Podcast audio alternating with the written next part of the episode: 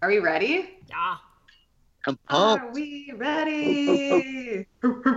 Yeah.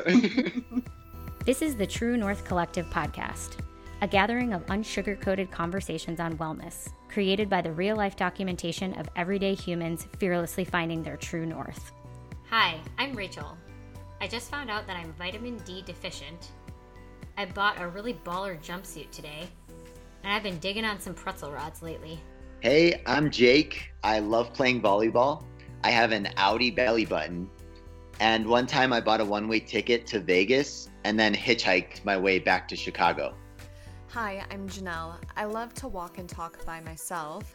My feet always smell, and I love aioli more than life. And we are your host of the True North Collective podcast. Oh my god, I'm gonna hork. Aioli? That's disgusting.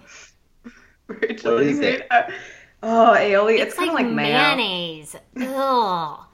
I imagine, like, literally, my least favorite thing that I could possibly imagine having to do is take warm mayonnaise and squish it between the holes between my teeth. Ew. I know! Well, that sounds gross, but I love aioli. Ew, dude. When you bite into something with aioli, that's what happens. No, Oh my it's gosh. Yeah, so it Why squirts would you between the teeth holes. Aioli on everything. Oh, oh my god. Are you into emo music, Jake? No, I hate it. Ah, yeah! Oh, One for the non-emo shit. team. I like happy music. I don't want to listen to sad music. Angsty. I love emo music. Angsty. It's just a thing. All the angst. Oh, oh my gosh, you're a weirdo. Shit. All the emotions I don't know how to express. Well, you're learning, Janelle. I know. I'm learning. That's awesome. And the outie belly button. I don't know why outie belly button. It just like makes me laugh. I don't know why. It's the word. You have one? I don't. Maybe that's why. I It's- have an innie too. Yeah. I think it's just. a I think word. they can change. Can't they change? yeah. I I used to have a really big outie, and now it's like a lesser outie. it's still noticeable. I love it. It, Oh, it's like the word. The word outie just makes me giggle. Like it's not even the belly button. It's just like outie. I don't know. It cracks me Did, up. did you meet any? Did you meet any creepers on your uh, uh, hitchhike ride back from Vegas? I did. Um, What? there was one guy who was like, "Oh, I just need to stop at my house." It was like the very last.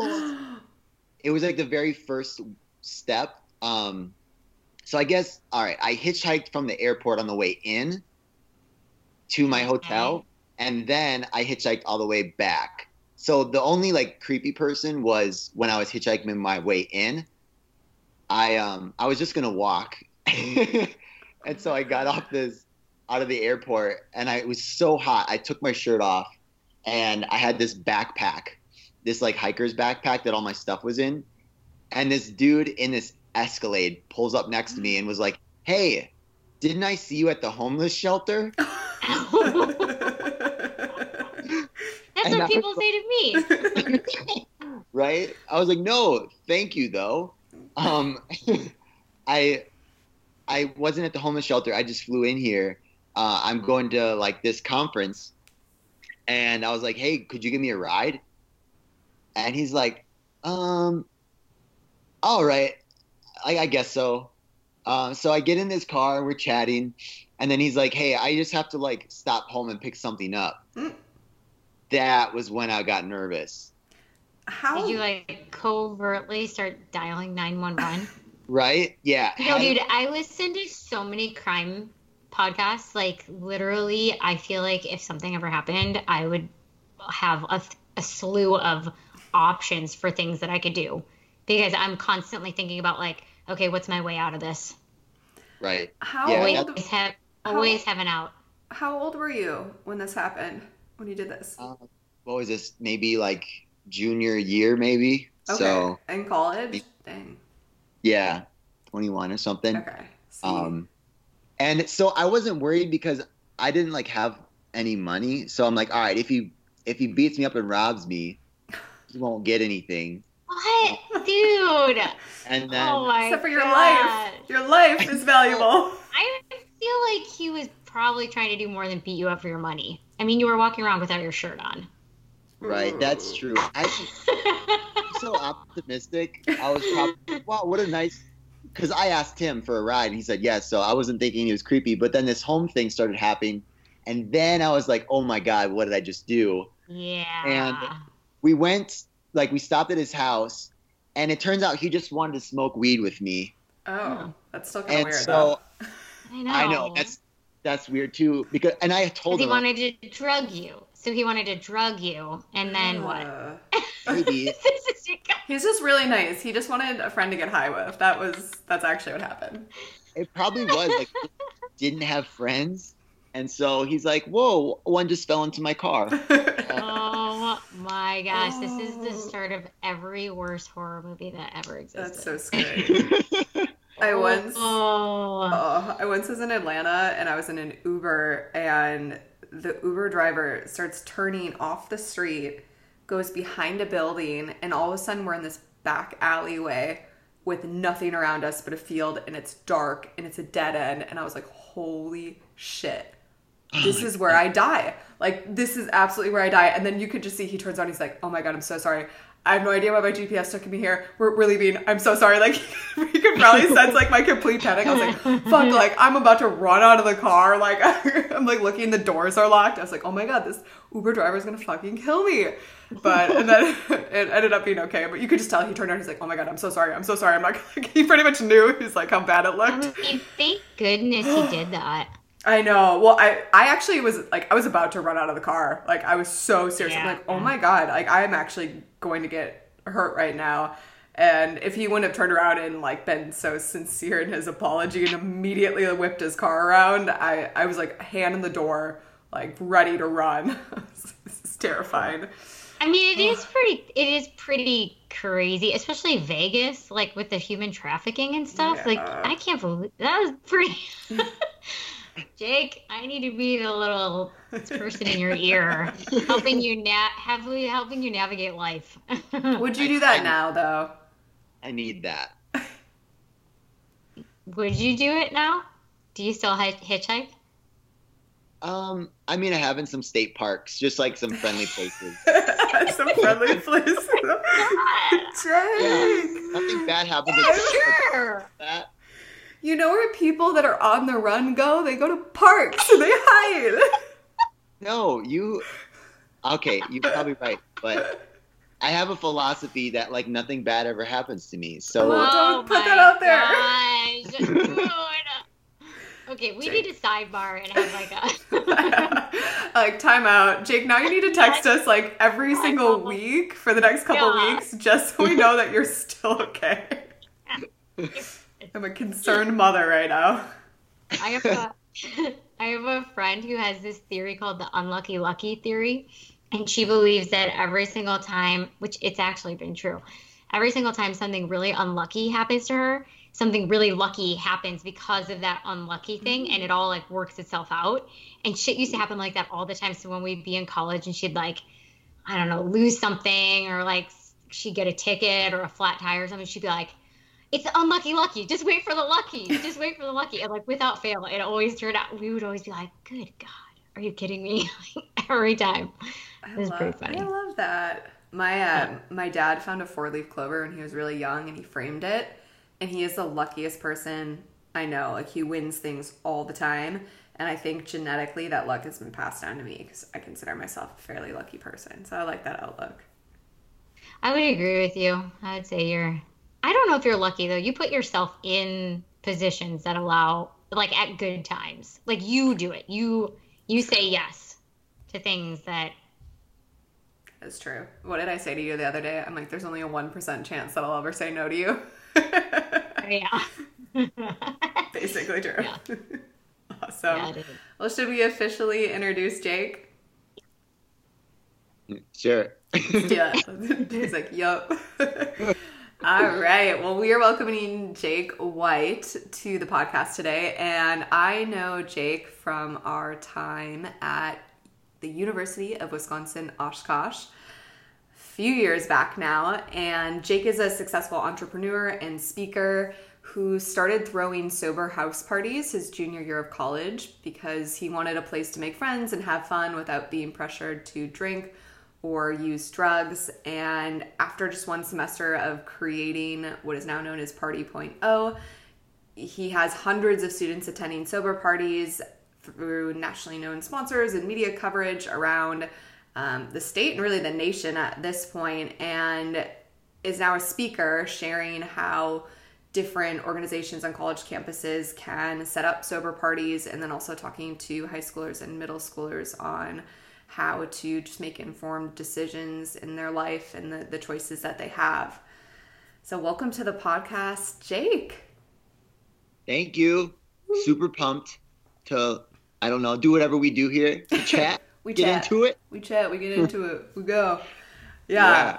yeah. So, as I mentioned, Jake and I know each other from college, and one of the things out of many that I always remember about you is one, you're incredibly personable. So, obviously, easy transition into a speaking career for you. But I was always so impressed with your ability to stand in your own truth despite the culture around you because I don't know. I look at my time at UW Oshkosh and we're drinking like five, six nights a week. It was free for us to drink if you were a woman. Like you didn't have to pay a cover charge to go to the bar. So by the time I was 21, I mean, I was going out like five nights a week. And not that it was good. I don't even know what it did for me. It was more just like, this is what people do. And so I was just doing it. And I was always impressed by your ability to still build really strong connections and to be able to do what you felt was true for yourself despite everything else that was happening around you. So I'd love to just like kick it off and have you start to talk about Party.0, why you created it, and how it's evolved since college. Sure. And thanks for saying those nice things about me. Of course. Appreciate it. I mean it. um, so I guess if I if I took you to the beginning, um, growing up, I had family members who really struggled with addiction. And so I saw firsthand how, I mean, just alcohol alone, but also other drugs could influence someone's life. And in particular, it was one of my my uncles. Uh, his name was Wit, and he was like the most successful person that I knew. Uh, had an amazing job, made six figures a year, um, just had great relationships, and was super fun and whenever we went to like family gatherings, like he was the guy I wanted to hang out with. And so when I saw what these substances did to him, you know, taking away his money, his relationships, his freedom, eventually his life, I had gone into college with this one decision like, all right, I'm not, no matter what happens, I'm not going to drink, I'm not going to use, I'm not going to smoke weed. Um, even if it seems like it's the only way to like fit in and make friends and have fun, I'm going to try every other way to do it because I don't want to end up down that same path. I'm kind of stubborn that way too, is like once I made my mind up, nothing was going to change that. And I actually, I, since I was paying my own way through college, like I knew it was not only an academic learning environment, but it was a social learning environment. Like when you're in school, you're around thousands of people who you can learn from. You can know their experiences. You can get to know things about where they come from. So to me, I was like, I want to learn as much as I can. I want to become good at socializing, um, good at building my own confidence, you know, learning how to be the best version of myself. And I just didn't see those substances fitting in with that um, because it's not necessarily sustainable. I don't want to be reliant on that kind of stuff. Um, so that's how this kind of posture started out on that why I would be so stubborn for my college career not to use these things.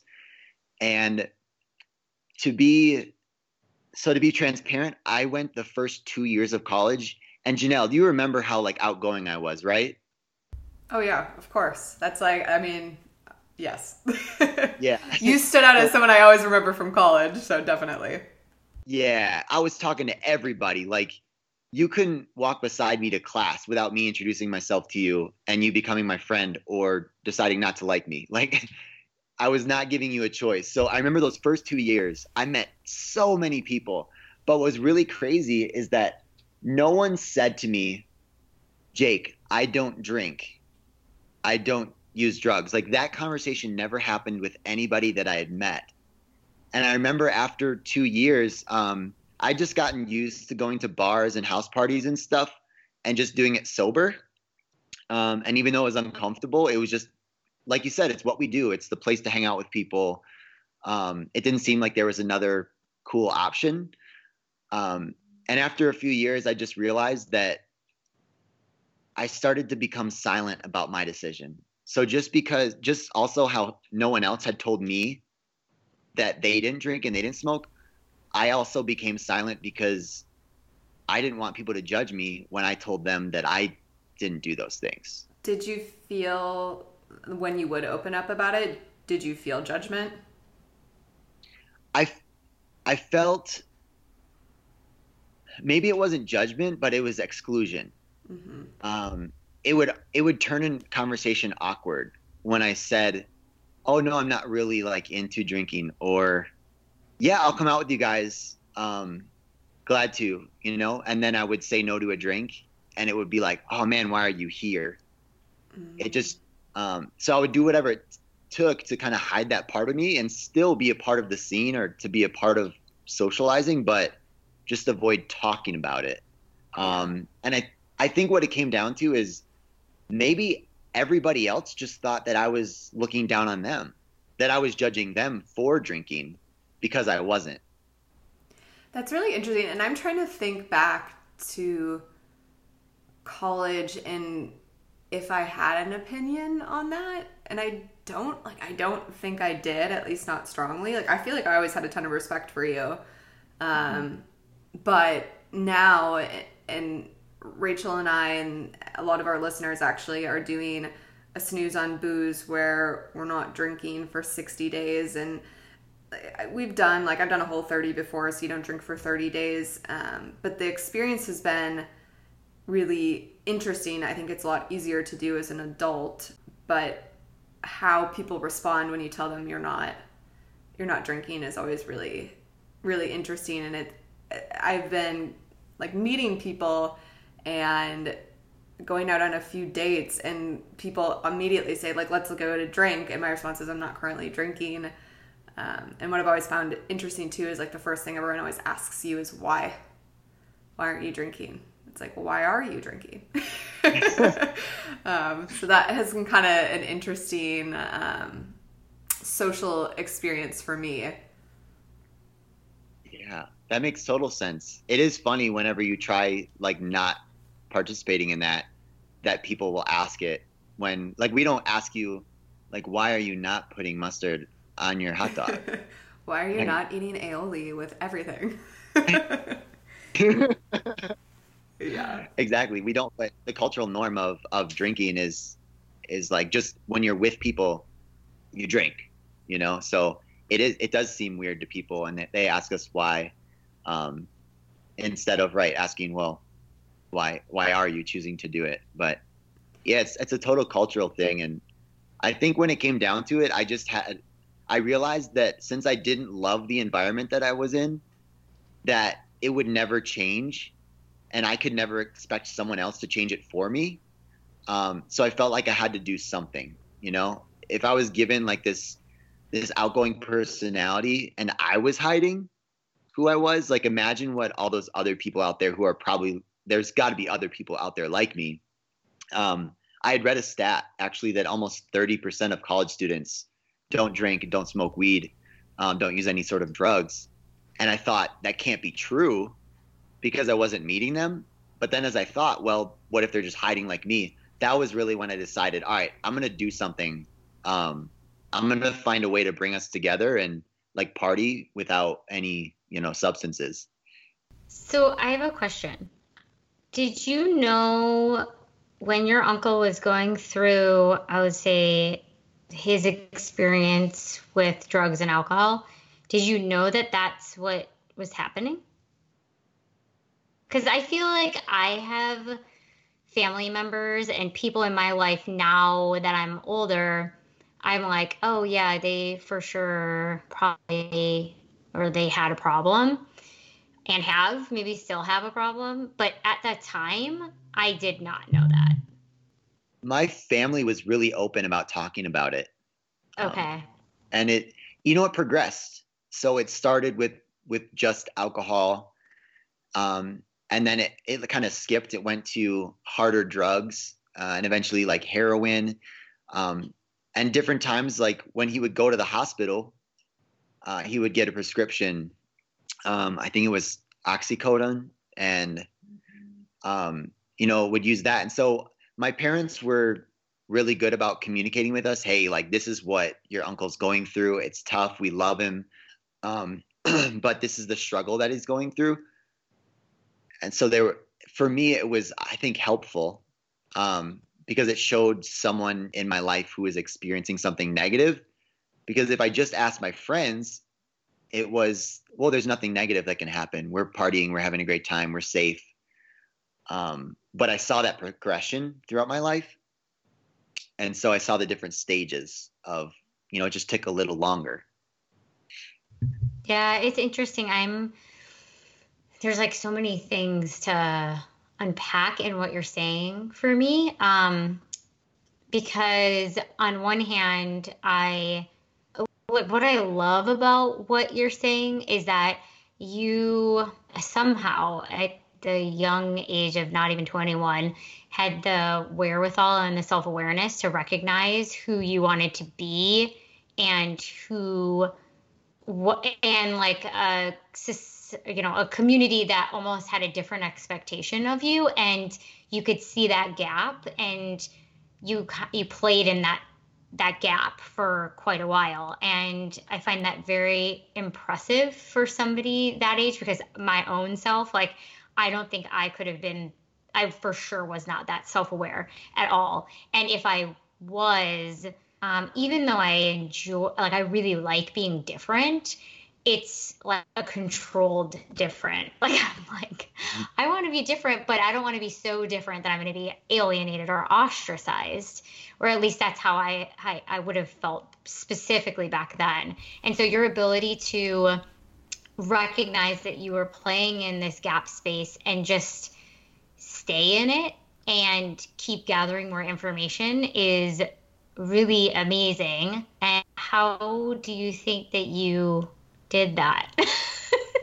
yeah, did you ever like feel for me, I'm like Yeah, did you ever feel like you're missing out? Yeah, I I really felt like that. Um so I answer the first question. Sorry, I think yeah. that I was able to do it because number one, oh, okay, and I'll give credit to my parents too because not only did they talk about, you know, my family and our experiences with addiction, and that likely if I started using these things, I would have the same chance of becoming addicted. Um, so I knew that they talked about it, but also my parents stopped drinking uh, when we were born. So it turned them into people that they didn't really like, and they probably would have gotten divorced. Like they had this ultimatum together to say, hey, when you drink, you turn into someone I don't like. And they both said this to each other. And so they decided, all right, we're not going to do it. So when everyone else is growing up and seeing their parents um, drink to relieve stress, you know, hey, Friday's been tough. Let's go home and have a drink. I didn't grow up seeing that. Um, or they're out with friends and sitting around a campfire drinking beer. Again, my parents' friends were doing that, but my parents were just as fun and they weren't doing that. So I saw there's not just like this one way to get something. Yeah, it that's huge. Yeah, it wasn't this adult expectation. Yeah. I love the call out too that they were just as fun. I think that is something that people sometimes think, oh, you're not drinking, and they then maybe feel some sort of guilt or they think that you're not gonna want to hang out with them, and that's something even in the last couple months too when I've been going. For example, we went on a, a brunch like mimosa, I don't know, booze cruise around one of the parks here and I'm not drinking, so I just went and, and had food. But a couple of my friends, I don't know, we were being stupid. We were pretending like we were on the Titanic, and then I asked the boat driver if I could drive the boat, and he let me drive it around. And one of the people in our group said, You know, it's funny that the sober one is doing the most outrageous, stupid stuff while the rest of them you know, were drinking mimosas and enjoying themselves too. But I think it's just a really good call out that you can you can pull that side of yourself, your playful, fun side out in public situations. You can be stupid, you can be silly, you can be goofy. And I think a lot of us use alcohol as a crutch to get us there, but you can get there without it. That that's still inside of you with or without drinking. Oh, mic drop. Amen. I love it. I love that. And I I think you're right because like you probably made a decision before you got on there. Hey, this is like its potential to be awkward because I'm not doing something that other people are doing. But did you kind of like hoorah yourself into saying I'm going to have a good time and I'm I'm not going to care what people think or how did you do that? Totally. I actually do think I mean generally in social situations like that, I think I get a little social anxiety and that fuels something in me and then I'm more outrageous or I feel the need to entertain. So it's also just probably a part of who I am.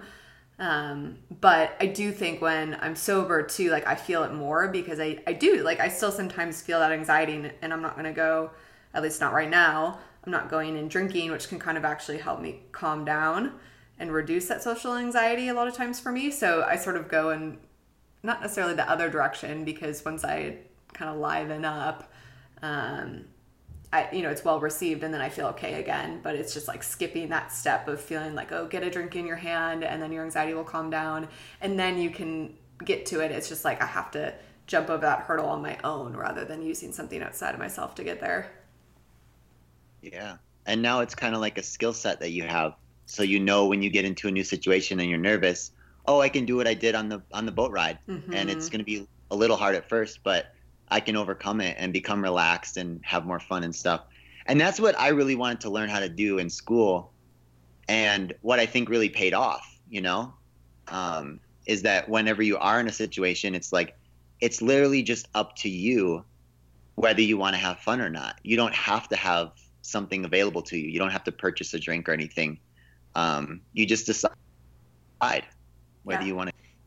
So, mm-hmm. what I hear in that is that it actually doesn't have to do with the alcohol or the drugs. Like drugs and alcohol, let's say, aren't inherently bad. There's more to it than that. Is that true or no? Yeah. I so actually just today I was speaking at a high school in Flagstaff, Arizona, and one of the main key points that I try to draw out for the students is because you can't go into a school and say, "Hey, don't do drugs," they'll be like, "Screw you! I'm going to do drugs during your presentation now because you told me not to." Yeah. Um, so what I like to show them is, all right, here are the reasons why we, as humans, here's what we get out of using these substances to help us relax, to fit in, to socialize. Um, maybe because it's it's like to deal with stress or anxiety, or maybe it's just to escape. You know, like we have some painful things going on in our life, and we want to escape that.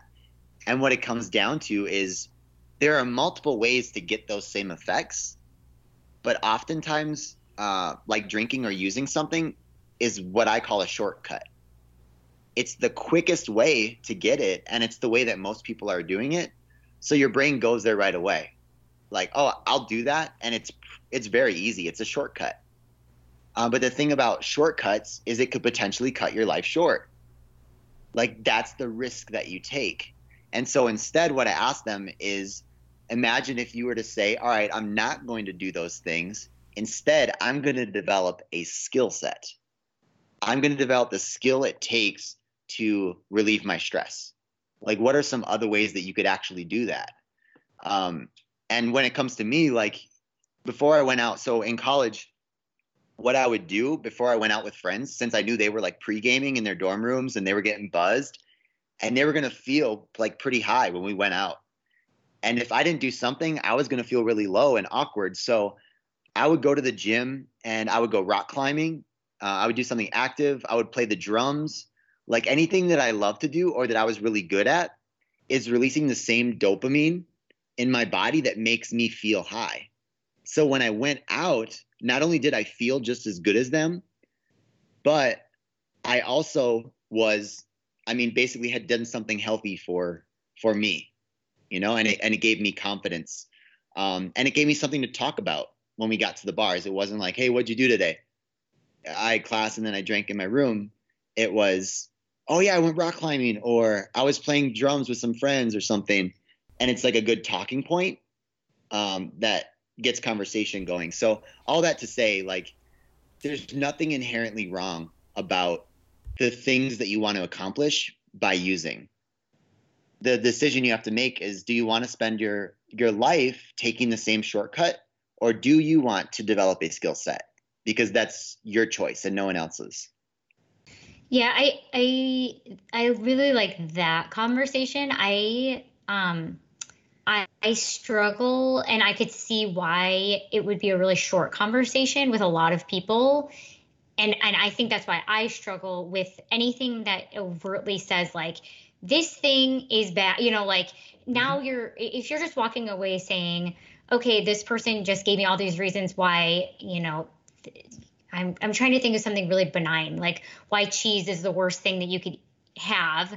Now I am just focused on why cheese is bad versus what you're actually talking about is a much bigger conversation, a much broader, high level or like macro conversation, which is where in your life are you using shortcuts? So maybe it is or it isn't alcohol and drugs, but maybe it's something else. Like maybe it's aggression, maybe it's um, exercise, you know, like anything on an extreme that's being used to as a shortcut or for me what i usually um, look at is you know is it causing me to not actually be present in my life anything can actually be that thing. And you're actually having that conversation versus like you know down with the alcohol. And it just happens to be that the conversation is alcohol because going into college that's like a really common way thing to start using at at excess.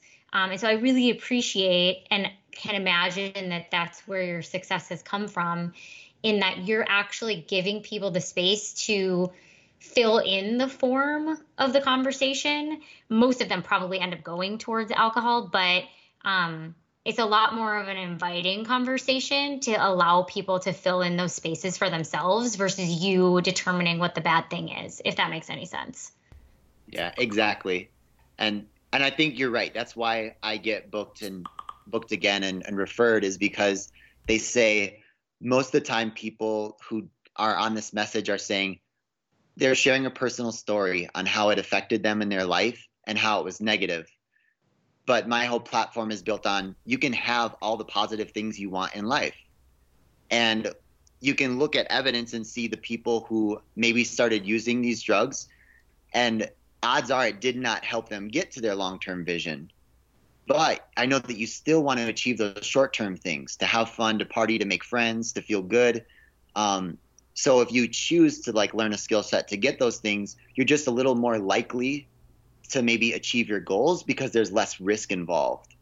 Um, and I'm a, I'm a total hypocrite, you know. There's there's areas of my life where I'm taking shortcuts, you know. Like I don't eat the, the healthiest because I want to eat faster. I don't want to cook. Um, there's things that I need to work on. But like you said, the conversation is so much broader. It's like, what do you want to do with your life? Will these things help you get closer, or are they maybe going to take you further away? And then as you make this, the decision, just realize that it's yours alone. It's not anybody else's. It's not mine. It's not your parents. Um, you get to choose because life isn't isn't like just made up by chance. It's made up by choice. And so all these choices that you make are gonna to lead to the sum of your life. Um, so that's like all up to you, you know. And, and I stay off my soapbox as much as I can, uh, just to give them some information, pose some good questions, and have some fun uh, while I'm on stage with them. I um, this is kind of a spoiler alert, a little bit for for so at the end of our 60 day snooze on booze, we're gonna have a, a recap, and I was sharing with Janelle, like kind of on a flip uh, we're not saying the exact same thing, but kind of, I started to notice that I blame alcohol for a lot of the things in my life that don't work out. And so a really quick fix is always like, okay, I'm just going to cut alcohol out for 30 days and like, yay. But, and so, and then because I have put all of my negative, like, all the shittiness in my life, I've associated it with alcohol and then I cut it out, I'm not actually uh, i am not actually looking at the things beyond alcohol, underneath alcohol, the essence of what that is in my life. And so this time we've, I mean, we're doing 60 days with other people, but we've actually been, we're going to end up doing it for 90 days. And after the 30 days, because there wasn't that endpoint there, I actually started paying more attention to where I was still experiencing difficulty and discomfort and frustrations in my life and noticing oh, I usually just blame this on alcohol, on the fact that, like, oh, I'll just cut out alcohol and then it'll get better. But because I'm now, you know, we're we're 60 days in already, I'm already learning like other things that alcohol is actually not to blame for. It's it is my poor eating habits or the fact that I say yes to everything and I do not allow myself a break ever.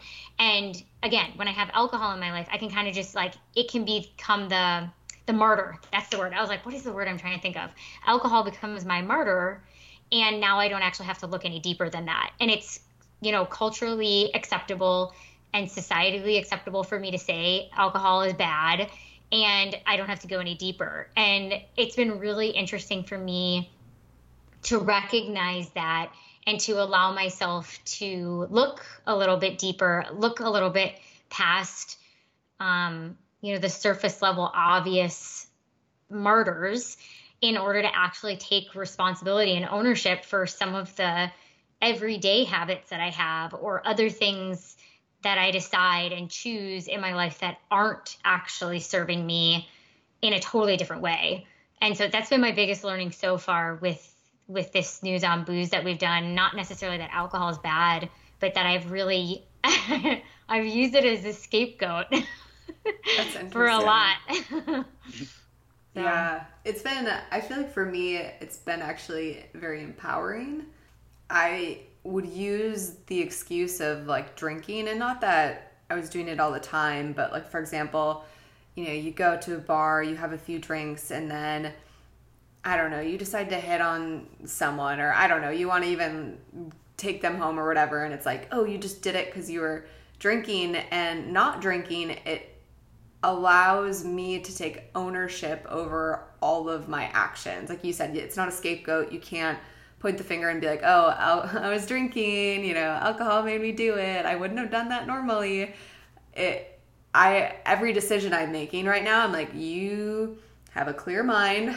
there's you know, there's nothing in your system. Like you, if you're gonna make this decision, you really have to own it. And in turn, I ask myself a lot more like, what do I what do I want? What do I want to get out of this experience? Why am I going to do whatever I'm thinking about doing? And do you still want to do it? Versus sometimes it's just easier to be like, well, I'm drinking, whatever, I'll just do it because it's fun, you know? And now I have to look at myself and like, you can't really blame anyone but yourself. So your decisions there's a lot of ownership in your decisions versus being able to like put it point a finger at a substance. Yeah. Those are really those are really cool realizations.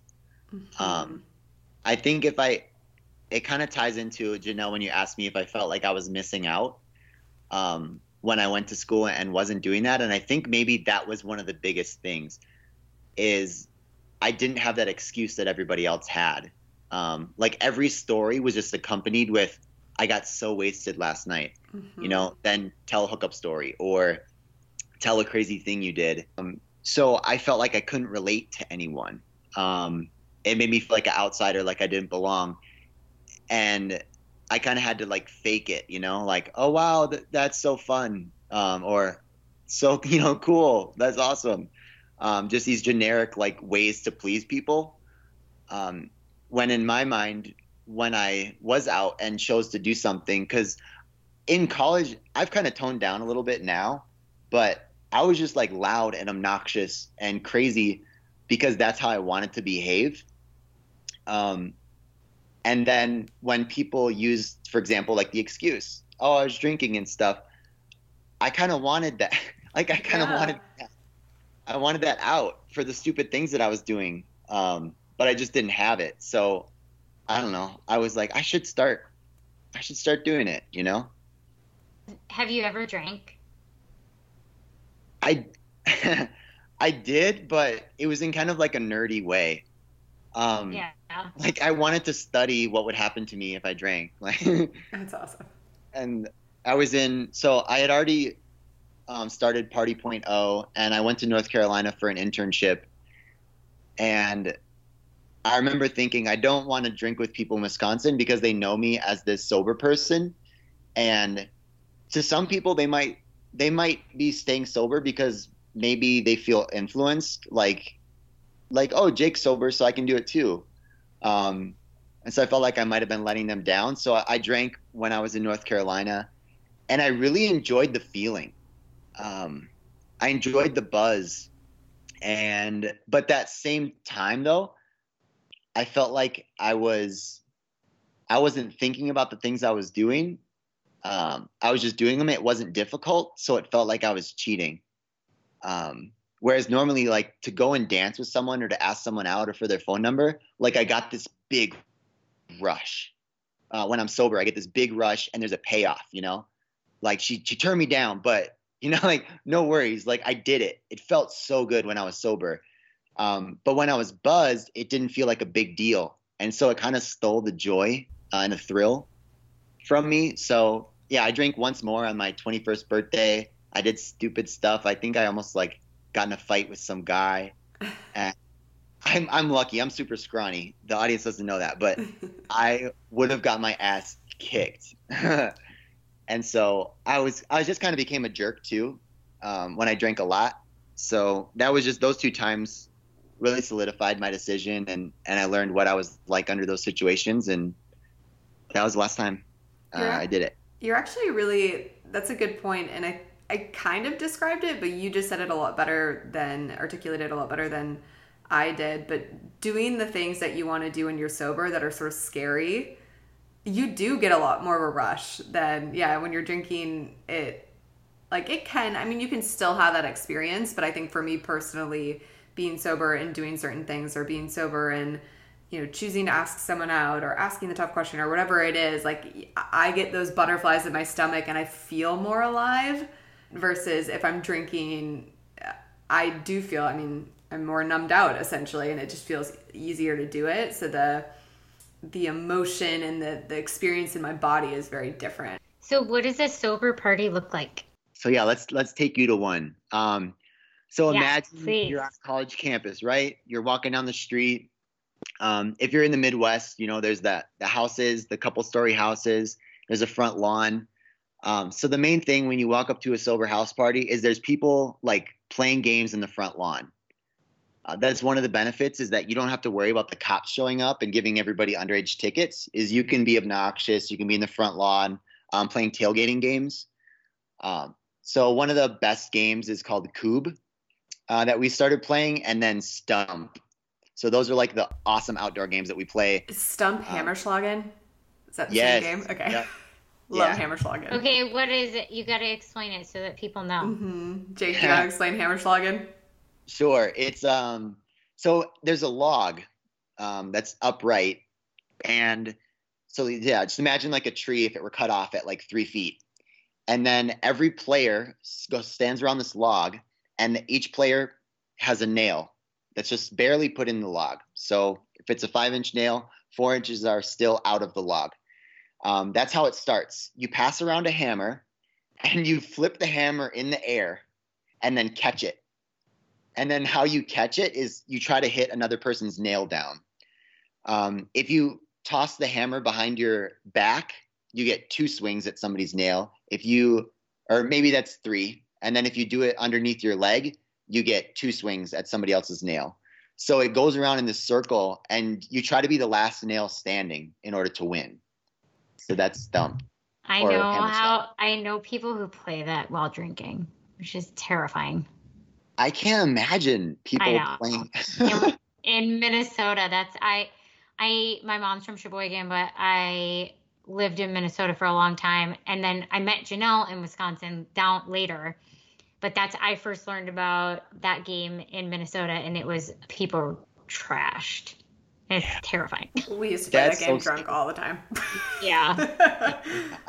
All the Yeah, but it's one of those games like people love it. I, I remember sometimes our parties, since you know we were in Wisconsin at the time, it would be like 30 degrees, 25 degrees, and there's literally like 20 people outside playing that game. and it's it's so crazy like how much people love it, but yeah. that's one of the benefits I guess um of our parties is you know when you walk up like you can do something outside. And so when I train people now to like host their own parties, um, I say imagine your party is full of rooms and outside is your first room. You have to show people that you're having fun and get them involved in something right away. Um, so when people walk up, especially when they're sober, you have to remember all their insecurities are in their head. They're going to a new place with new people. They're thinking, you know, why aren't you know, people aren't going to like me. I'm not a social butterfly. All these negative things. Um, so what we try to do is get someone involved in something immediately, so they stop thinking about themselves and they start having fun with other people and making friends because that's what's going to make the night awesome. Um, so that's like kind of step one in any sober party. So you go through that, you probably play a game or two. Um, once that front yard gets filled up, then we start moving in the house. So people start coming in. Uh, one thing that I learned that really helps is to have someone at the door. Number one, to stop people from bringing alcohol in if they are they don't know we're having a sober party.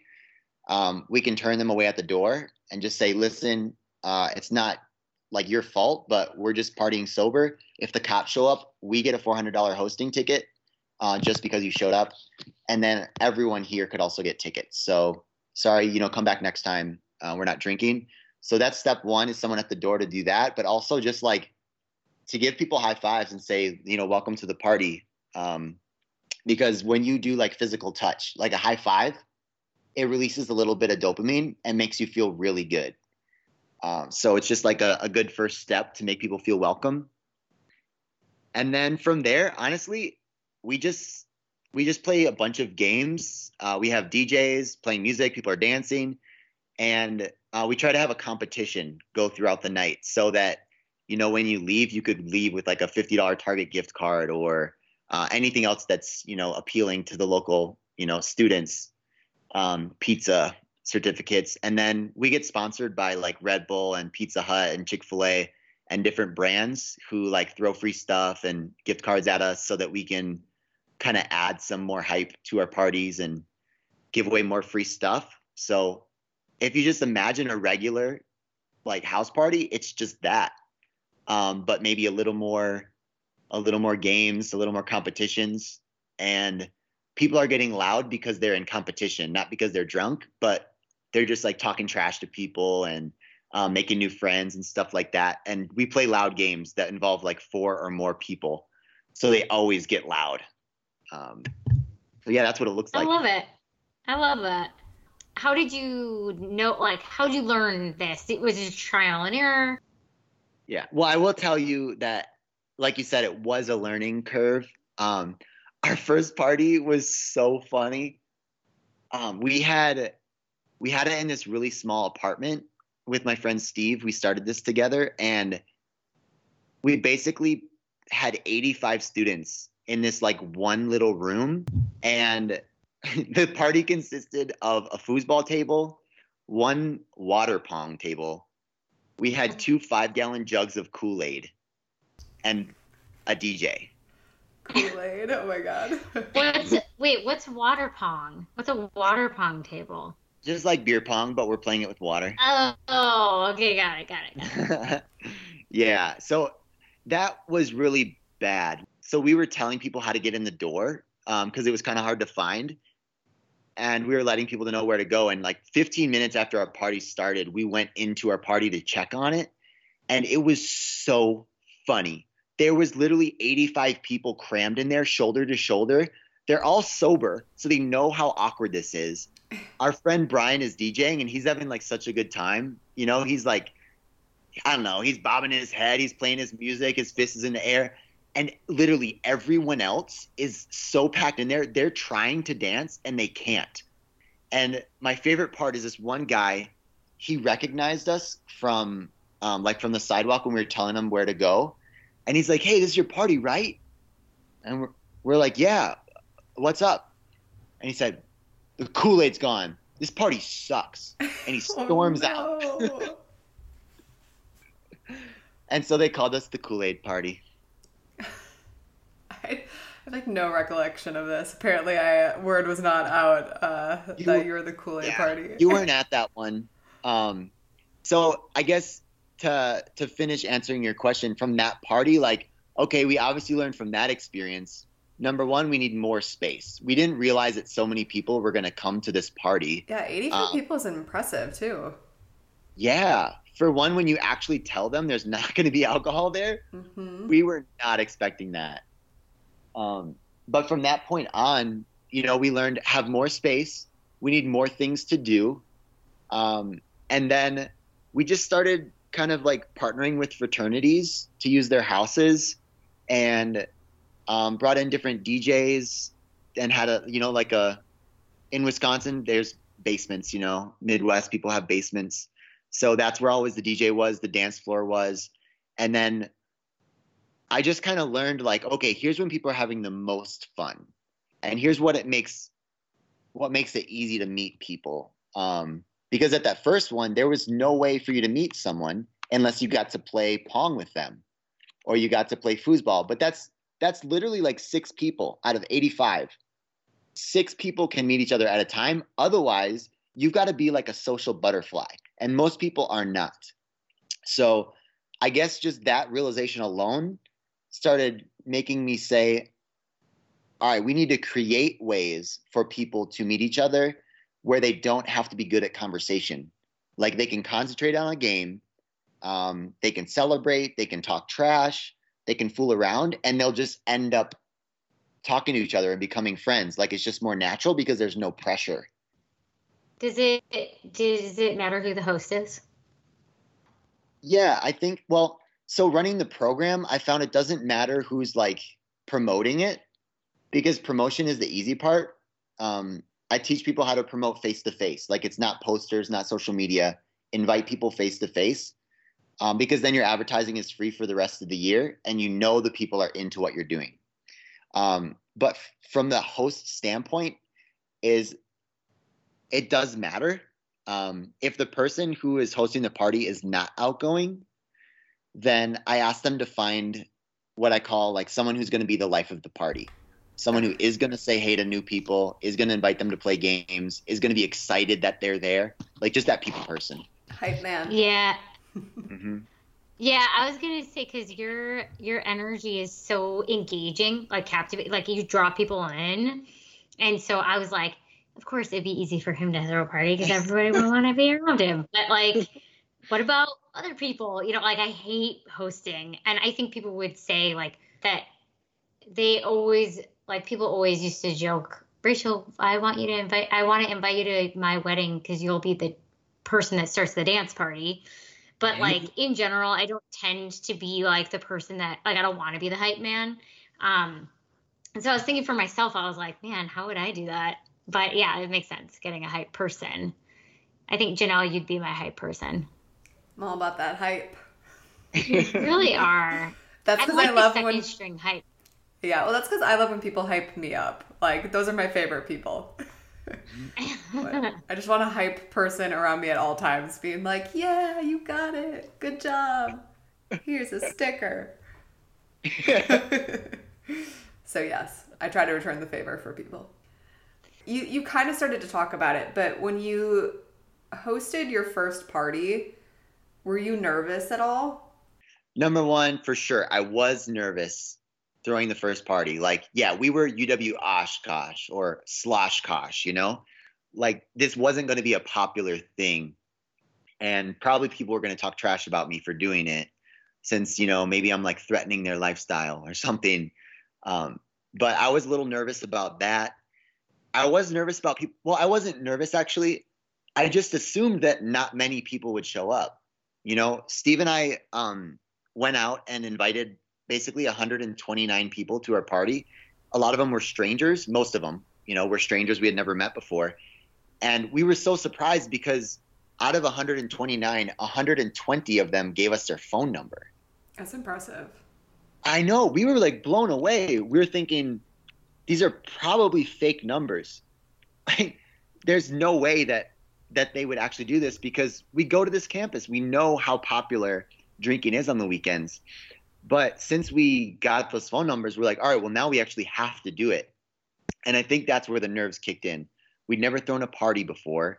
Um, we didn't know how many people were going to show up. But since I was on like the programming board, you know, booking comedians and bands for campus, I thought, you know, hey, if we invite 120 people, there's there might be 30 or 40 who actually show up. So that was my thought. And when we had 85 that first time, that was so surprising. And that's when we really looked at each other and said, dude, we just gave these people the worst party of their life. So we either have to get good at this thing fast or we need to stop telling people that that we do this. Um, because they actually want it. Like this is a need on campus and we didn't know it until we tried it. Did you find that most of the people that were attending, just out of curiosity, were they all different ages? Were was there a certain group that you were noticing, or was it really truly just like a very diverse group of people that were strangers to you? At first, it was a lot of freshmen and sophomores, mm-hmm.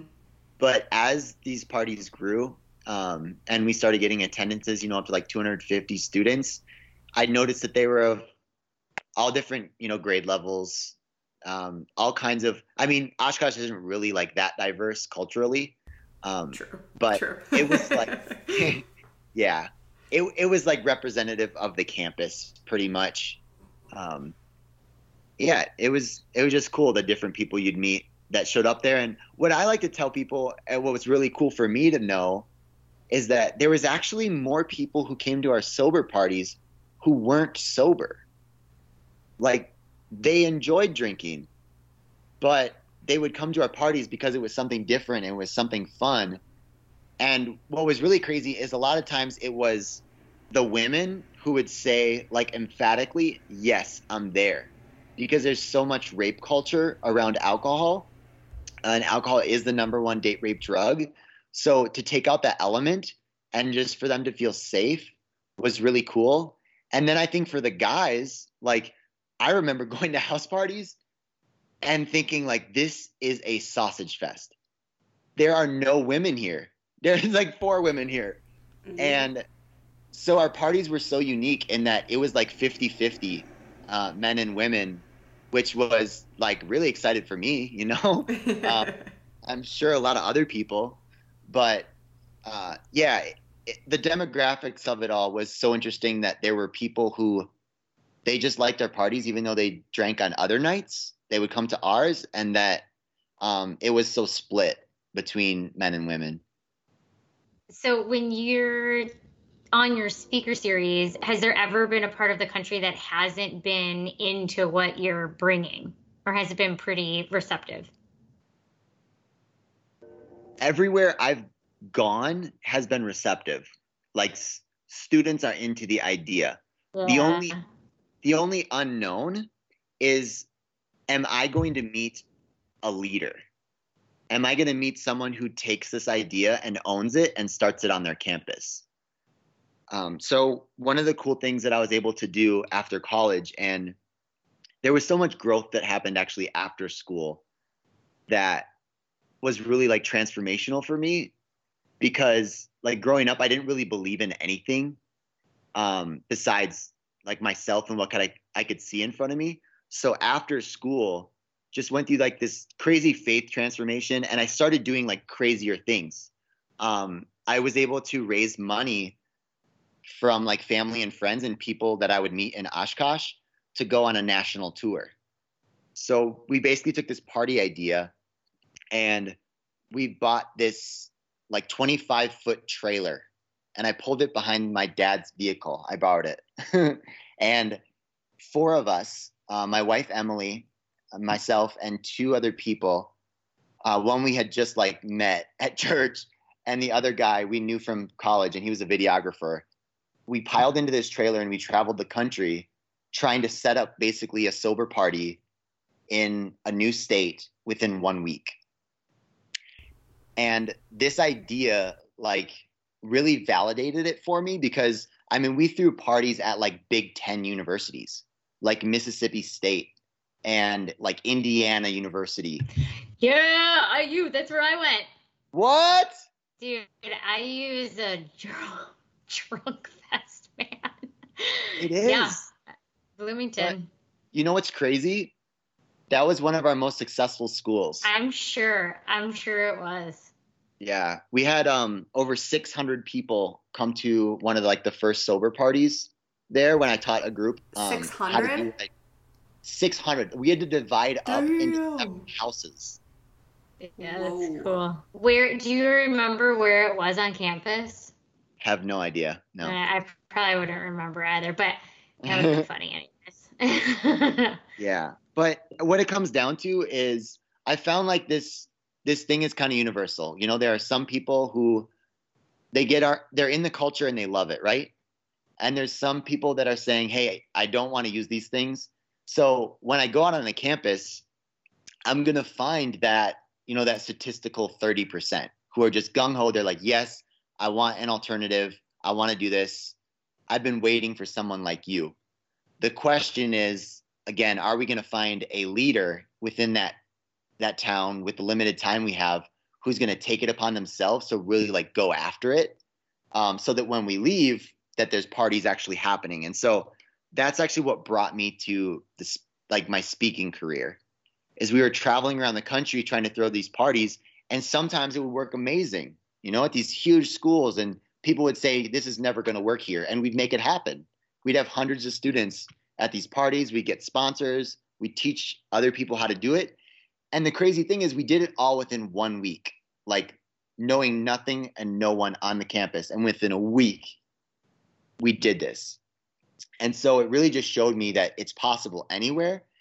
And so at this point, I had fundraised all this money to basically complete this tour, to pay myself a salary, to take care of the people that were going along with us.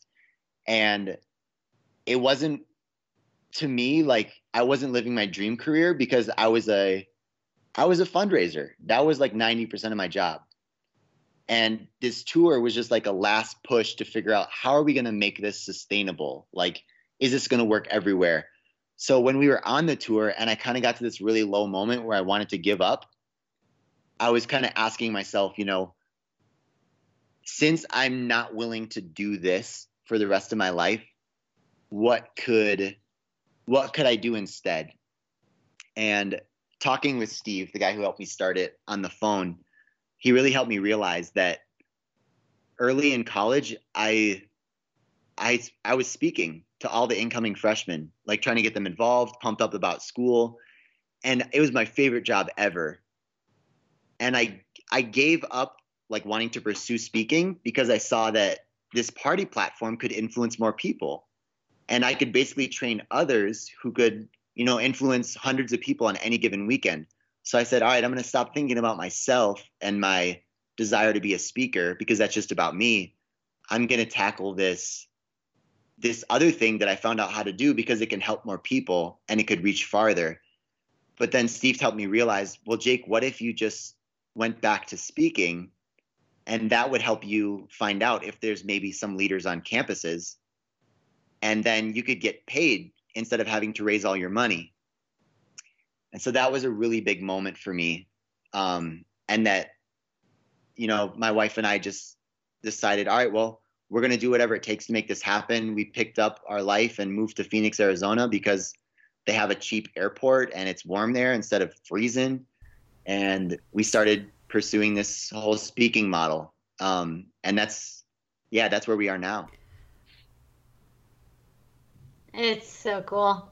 I I love the iterative process to it too. Like you never could have gone into it expecting that you would be here. Like you needed to take each step on the journey to get to here. Um, I always love that reminder just because it, it's easy for me when I'm you know on the seemingly small step to get ahead of myself and if I'm not on the step that I'm on, then I'm never actually going to get where I'm going because I'm not actually in it. I'm trying, I'm somewhere else. and so I'm not doing this step very fully, you know, as fully as I could. And so I love that you just embraced every step without, you know, needing to be anywhere else and that's what actually is getting you where you're going and i think that's actually where the success is too because you're really focused on doing the step that you're on as best as you can and full-heartedly as you can until something else speaks to you it's it's cool yeah thanks jake mm-hmm. i was mm-hmm. going to ask when you and i talked during our prep call you had mentioned that students are a little bit different than maybe what you expected. So I guess my question, I'll just rephrase it. Do you feel like students now are different about drinking culture versus when you were in college through your speaking career and what you've you've seen in your interactions? I do think that they're a little different. Um, in one vein, we're the same. You know, like humans in general, we want to feel valued. We want to have like feel accepted and like we're part of something and that's the biggest draw to using is when you look around our culture it's just this picture is painted that if you want to belong uh, you want to fit in and you want to feel good like you'll do these things um, and especially at that young adult age. So in that case i don't think it's changed but what i do think has changed is people are using different substances like weed is now taking over um, and i guess i should say thc so that kind of high part of weed um, that students are using and now in like vaping devices and Juuls and stuff so that is taking over um, drinking and people are just getting high more and there's this notion that since marijuana is uh, legal for medicinal pers- purposes is that it there's like oh, then it's okay for us to use. Um, they're not treating it like a drug that you'd be prescribed by a doctor. They're just thinking, oh, someone's using it for something good, so it's good for me. Um, so that's kind of the switch, I think, is that people are viewing it almost as like a, this healthy thing. Um, and then obviously with like the popularity of vaping products, I think it's really going to change further because this generation these middle school students and high school students right now um, and people early into college they're going to be addicted to nicotine. And i talk with people who are in recovery from heroin and from opiates and they say it is harder to kick nicotine than it is heroin. So it makes me like really kind of messed up you know to think about what they're going to be dealing with and the way this is changing because it's less about the social partying and it's more about these students trying to cope with the stress that they're under. Um, because, yeah, just like the access to everything on social media, it like builds up this stress and anxiety in young people's life. And since our brains aren't fully developed, we don't know how to cope with these things yet. Um, and so they're they're starting to use these things just to cope, not just like the party aspect and the fitting in aspect. It's I feel stressed. I feel anxiety. I I feel pain and I want to escape it. And this helps just a little bit for me to escape it. So in that way I do think that things are changing and our and our landscape is changing. I I think that's where my earlier question really came from was like if we're just tackling alcohol as the bad guy, we're kind of missing the point a little bit, in my perspective. Like the underlying piece here is that there is people who are trying to numb or trying to, you know, have a coping mechanism that makes them feel better quickly. Um, and I, I guess that was going to be another question that I had, which is if it's not these substances, you know, what's the next thing? Probably social media is in there. But if it's not that, what's the next thing? And what's the next thing? And what's the next thing? And what's the next thing? And when are we actually going to have the conversation about the fact that, like, how are we teaching people how to cope? Or how to understand stress, how to understand themselves, how to understand heavy emotions, how to process from a younger age so that we're not just throwing band aids upon band aids that ultimately end up just killing us in different ways. I mean, I'm I know a lot of people in their young 20s and in college through some of the jobs that I have and they Juul and they know. They're like, I know this is killing me. And I'm like, put it the fuck down. And they're like, I am already addicted. And I'm just like, oh my God. But if it's not that, it's something else until we actually have the conversation about. Um, I mean, I'm not going to sit here and like poo poo. It's more so like, how do we actually have this space to learn what pain feels like? How do we cope with those feelings? How do we, oh, you know, how do we get responsible f- without like, and that's not like a belittling ourselves, but like with love, how are we responsible for the decisions that we're making? How do we connect with people? How do we feel what we want to feel? Um, there's really not an outlet for that I, that I've found. Um, I mean, maybe like team sports, kind of, but it's still rallying around the sport versus, right? You know, the human. I don't know. It's really, it's interesting. I yeah. mean, it's.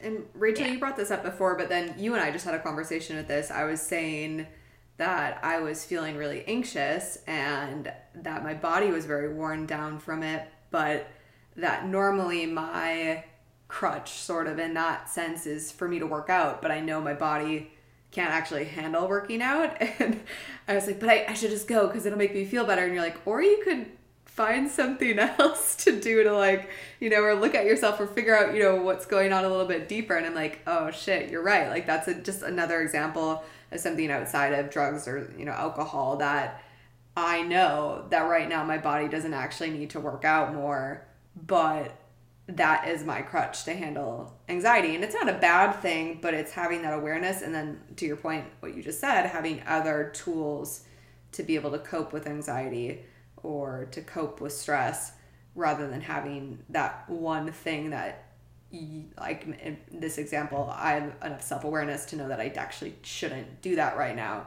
even if it's my go-to tool to cope yeah i mean like my I, am in one of my coach trainings right now. We've been talking a lot about habits and addictions and compulsions, and I've become very, very aware of my compulsion, maybe addiction to intellectualizing instead of allowing myself to feel. And they define addiction as anything that you use or do that takes you out of actually being in the experience of your life. And when I over intellectualize or I try to understand it or sort it out or I'm going to figure out the aha here, I mean, that's not a bad thing. However, when that is the only tool that I have in order to navigate the things that are happening to me, I'm not, I'm now not actually experiencing what it feels like to just be sad and to cry um, or to be elated and then to let it pass. And um, I just I find it so so fascinating just um, how quickly things can turn into a coping mechanism. I mean, and we're going to be talking to more people this season about this type of thing, even with especially within the wellness industry, where you know you think to yourself uh, exactly what you were saying, Jake. Like we hear, oh, THC and marijuana is actually healthier for you. It's organic, it's XYZ. And so now I, I have free range to use and to feel okay using it. Well, that's not totally the point. Um, it's not about just using it to like numb out. You know, now it's, it doesn't matter how good anything is. Anything that's causing you to numb out and not actually be aware isn't a good thing, no matter how good it is for you in doses. So yeah, yeah it's a um, really having that conversation.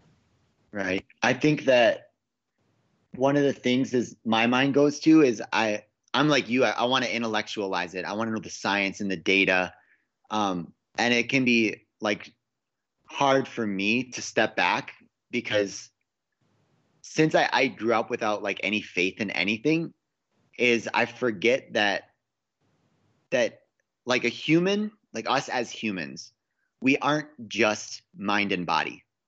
Like imagine someone standing in front of you and then imagine that same person but like they're they're dead, right? They're they're lifeless.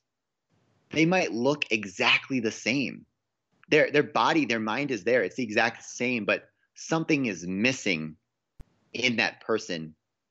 And it's it's almost like right, their spirit has gone. And I know that's it's like a t- t- touchy topic in America right now uh, because there's so many different viewpoints on religion. But one of the things that I just cannot, I can't argue with is that there's some spiritual element to the world. Like, I can't imagine that this earth is an accident. Like, how did someone accidentally, or how did something accidentally happen where the the trees give off the exact chemical that we need to breathe. And the stuff we breathe out is exactly what the trees need to survive. And that our bodies, like how, what a miracle our human body is that brings this stuff in, that flows through our body with blood and oxygen and all these things that help us survive. Like to me, that isn't an accident. There's something spiritual that created us. And so I think that to ignore that, to go throughout life and fully ignore that, is yes, we'll continually have to develop these crutches to deal with things because our world is not perfect, because life is hard and it continues to be hard, even though, you know, your level of hard might be different than someone else's. Like we have people who we look up to, movie stars and business people that seem to have it all, but yet suicide is among them too, and anxiety and stress and unhappiness so it's like we can't define mm. our entire world with just the mind and the body. And with science, it's there's something else out there that like we can seek to uncover the truth. And for me, it wasn't until that happened that things really started to make sense and I could realize how I could manage my mind and my body to do what was right for me so that when I do feel like, hey, I really should start using now because it seems like the easy way out, um, that I do have the strength to to pull into something else that you know maybe it is my crutch um, but it feels like the best crutch ever. That's that's only helping me and there's no negative side effects. I have chills and i kind of want to cry. That was beautiful. I'm glad. Why did you say I, that why do you have chills? I i just i love the acknowledgement of the more and I've we've talked about this on the podcast, but for me, I believe in the spiritual side of life, but like I, I don't think I've found the right language yet to be able to communicate it. And I just think you did a really good job there of putting words to I think things that I've thought but haven't had the language to explain. I it's it is uh it is beautiful and I think it's easy to I'll speak for myself. It has been easy in the past for me to disregard that conversation because I don't necessarily um, practice an organized religion, and so I um, and I've gotten to a point where absolutely you can be spiritual and not um, practicing any one specific organized religion. Um, you can even believe in something outside of yourself and not believe, you know, be atheist. And so I, I it's different. It's a very different conversation. We don't use the same words, but um, I've been very fascinated in in the things that are outside of ourselves as well, because you're right. Like there is a lot more here than what we are most of the time the construct of our society allowing ourselves this space to experience.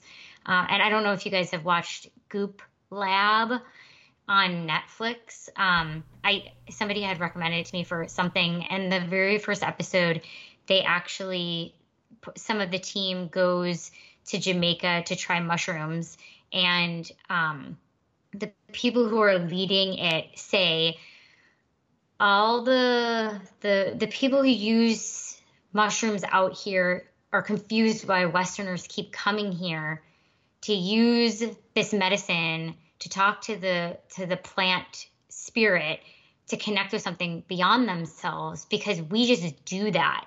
We already have that connection so innately that we just use this medicine for when we're sick.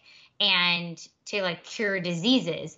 But Westerners come out here because it's the only way that they have to let down their defenses or whatever it is that allows them an openness to I call it magic, but like to that thing that's beyond this seemingly 3D reality. And it's so fascinating to me how, you know, we are so successful and there's so much that we experience.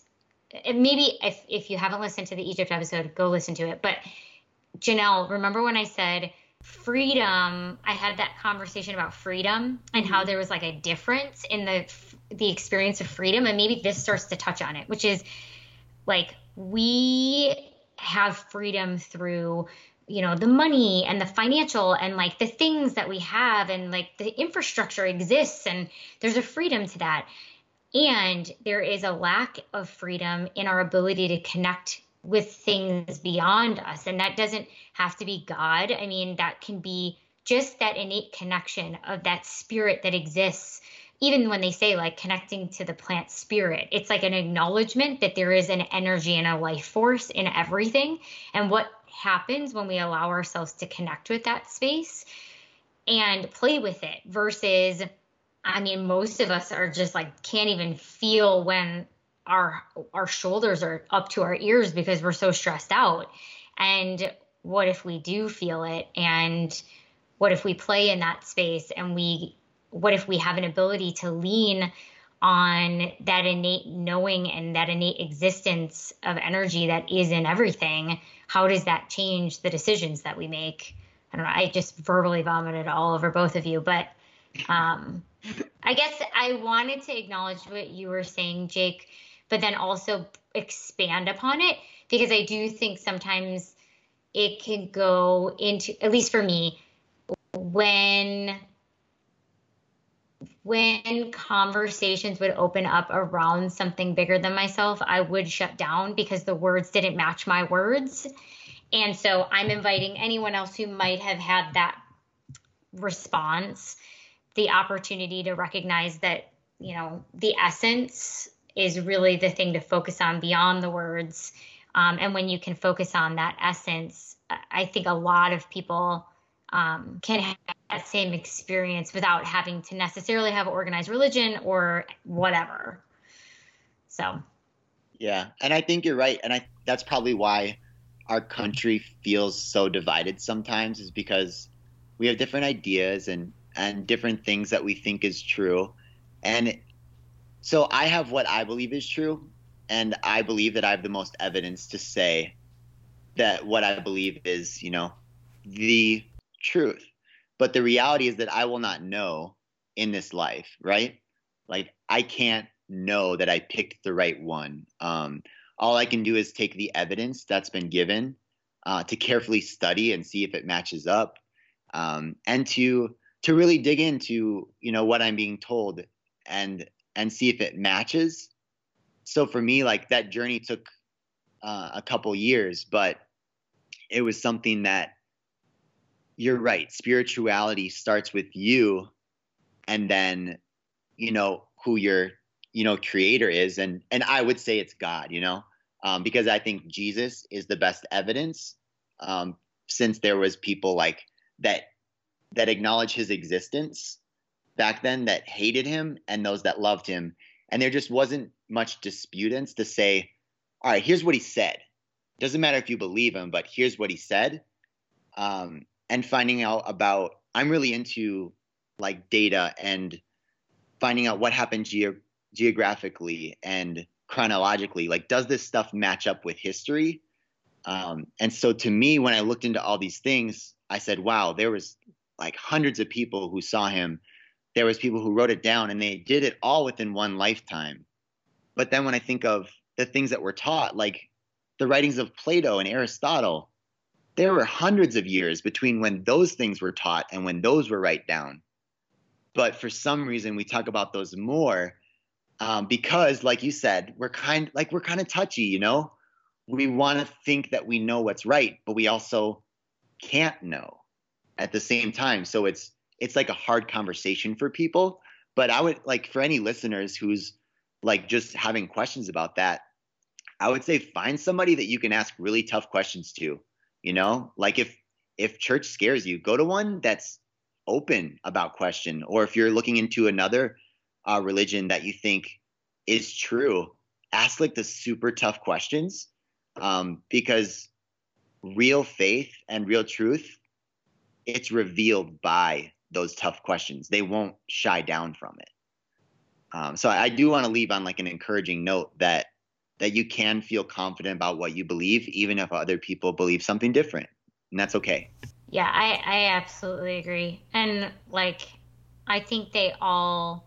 So when I went to Egypt, it was such cool experience of people coming from all walks of life and different ideologies and basically acknowledging that like all you know maybe all of these are right and we're each kind of honing in on one aspect of something but like just because you know having jesus exist doesn't negate some of the other you know magnificent people that have existed in other parts of the world and if anything maybe they all actually reinforce the fact that there was a generation or there is an aspect to the human race or previous civilizations that actually had access to some of the things that were bigger than us. And obviously this is a kind of a can of worms, but I'm super like interested in it.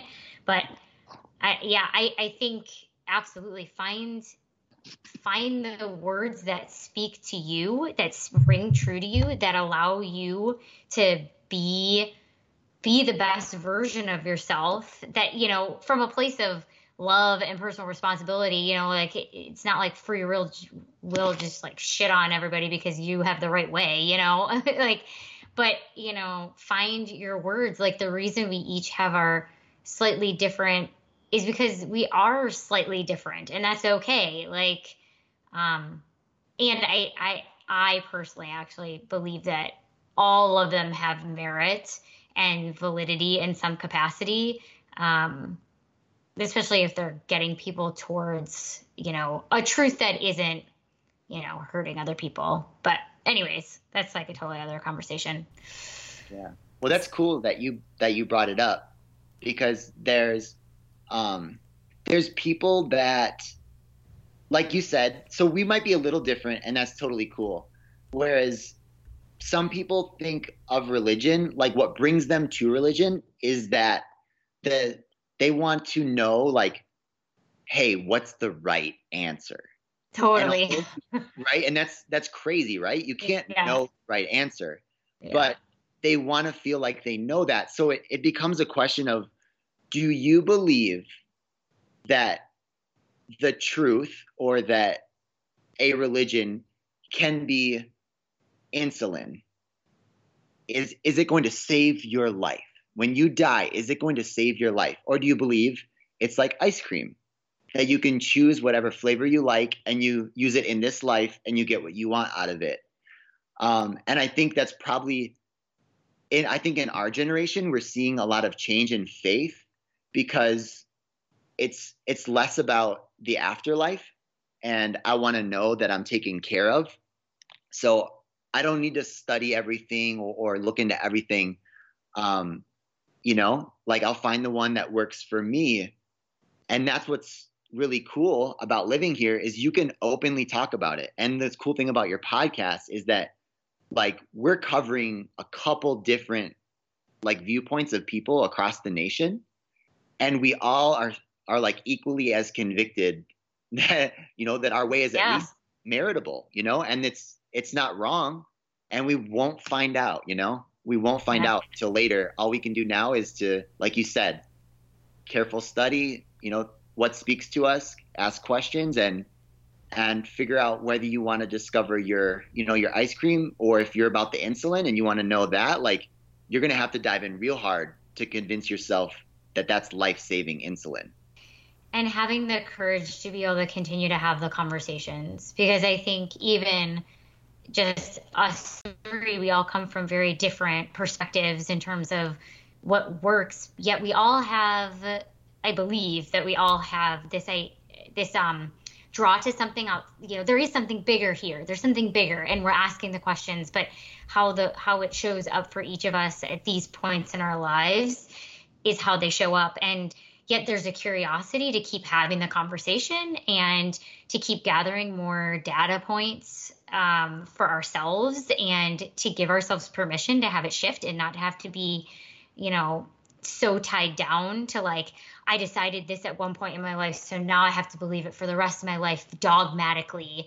You know, it's like, well, no, let me let let's talk about what was there and let's talk about what's different now. And you just brought up an interesting thing that doesn't have to make me wrong. It just means that that's really fascinating. I never thought about that. Let me dig let's dig into that a little bit more.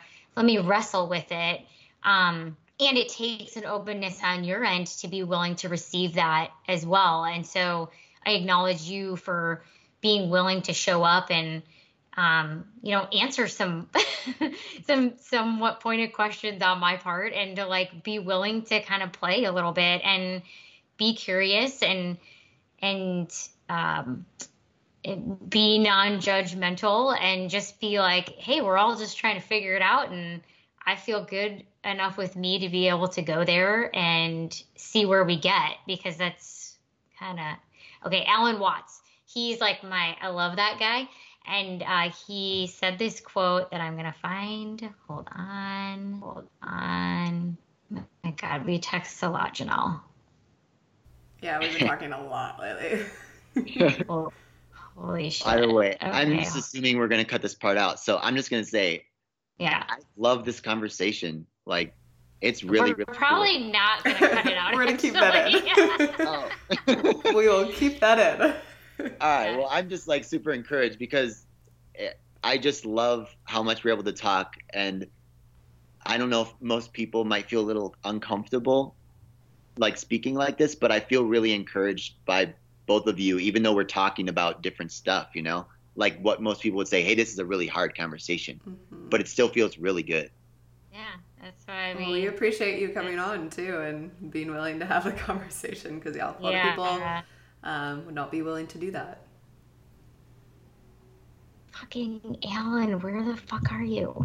It's in your text messages. I don't know. Hold on. It's I, probably on Instagram. We talk on like five different hold platforms. On. Hold on.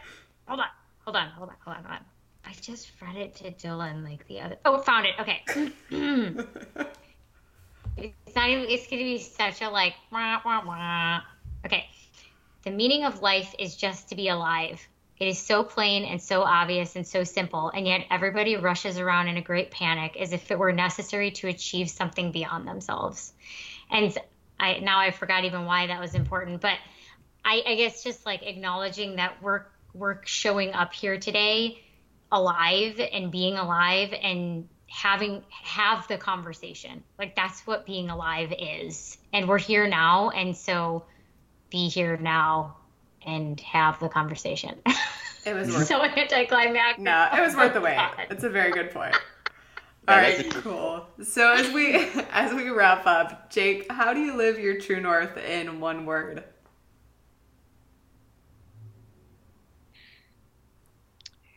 Inclusion. Hmm. I like that. I always like them. And then if anyone wants to get a hold of you, they want you to come speak at their school, they want to host a sober party, they just want to talk to you about life, what would be a good way for them to reach out to you? The best ways are um, our website. So the brand name is party and then the number zero on your keyboard dot org um, or party.zero on Instagram. And then uh, our like high school and middle school platform is called Vive 18. So Vive means to live in like eight different languages. Um, so that V I V E and then one eight dot com. Um, and same for for Instagram. We're on those. So yeah, if anybody wants to chat or learn more about what I do or how they can do it, happy to help. Um, I have a like a playbook available. So it just like breaks down everything I did to how to get sponsors, how to throw parties. Um, so that's the easiest way too. If you want to message me and be like, "Hey, I just want to throw parties. Like, I don't want to talk to you," um, I'll send you that link. Awesome. Jake, this was great. Thank you so much for agreeing to come on. Yeah, and especially, you. I just came out of the woodworks and it's been a while since we connected. So I, I just, I'm very grateful that you are willing to take the time and to have this conversation and to put the amount of energy and, and thought that you shared with us today. So thank you. Absolutely. It was awesome.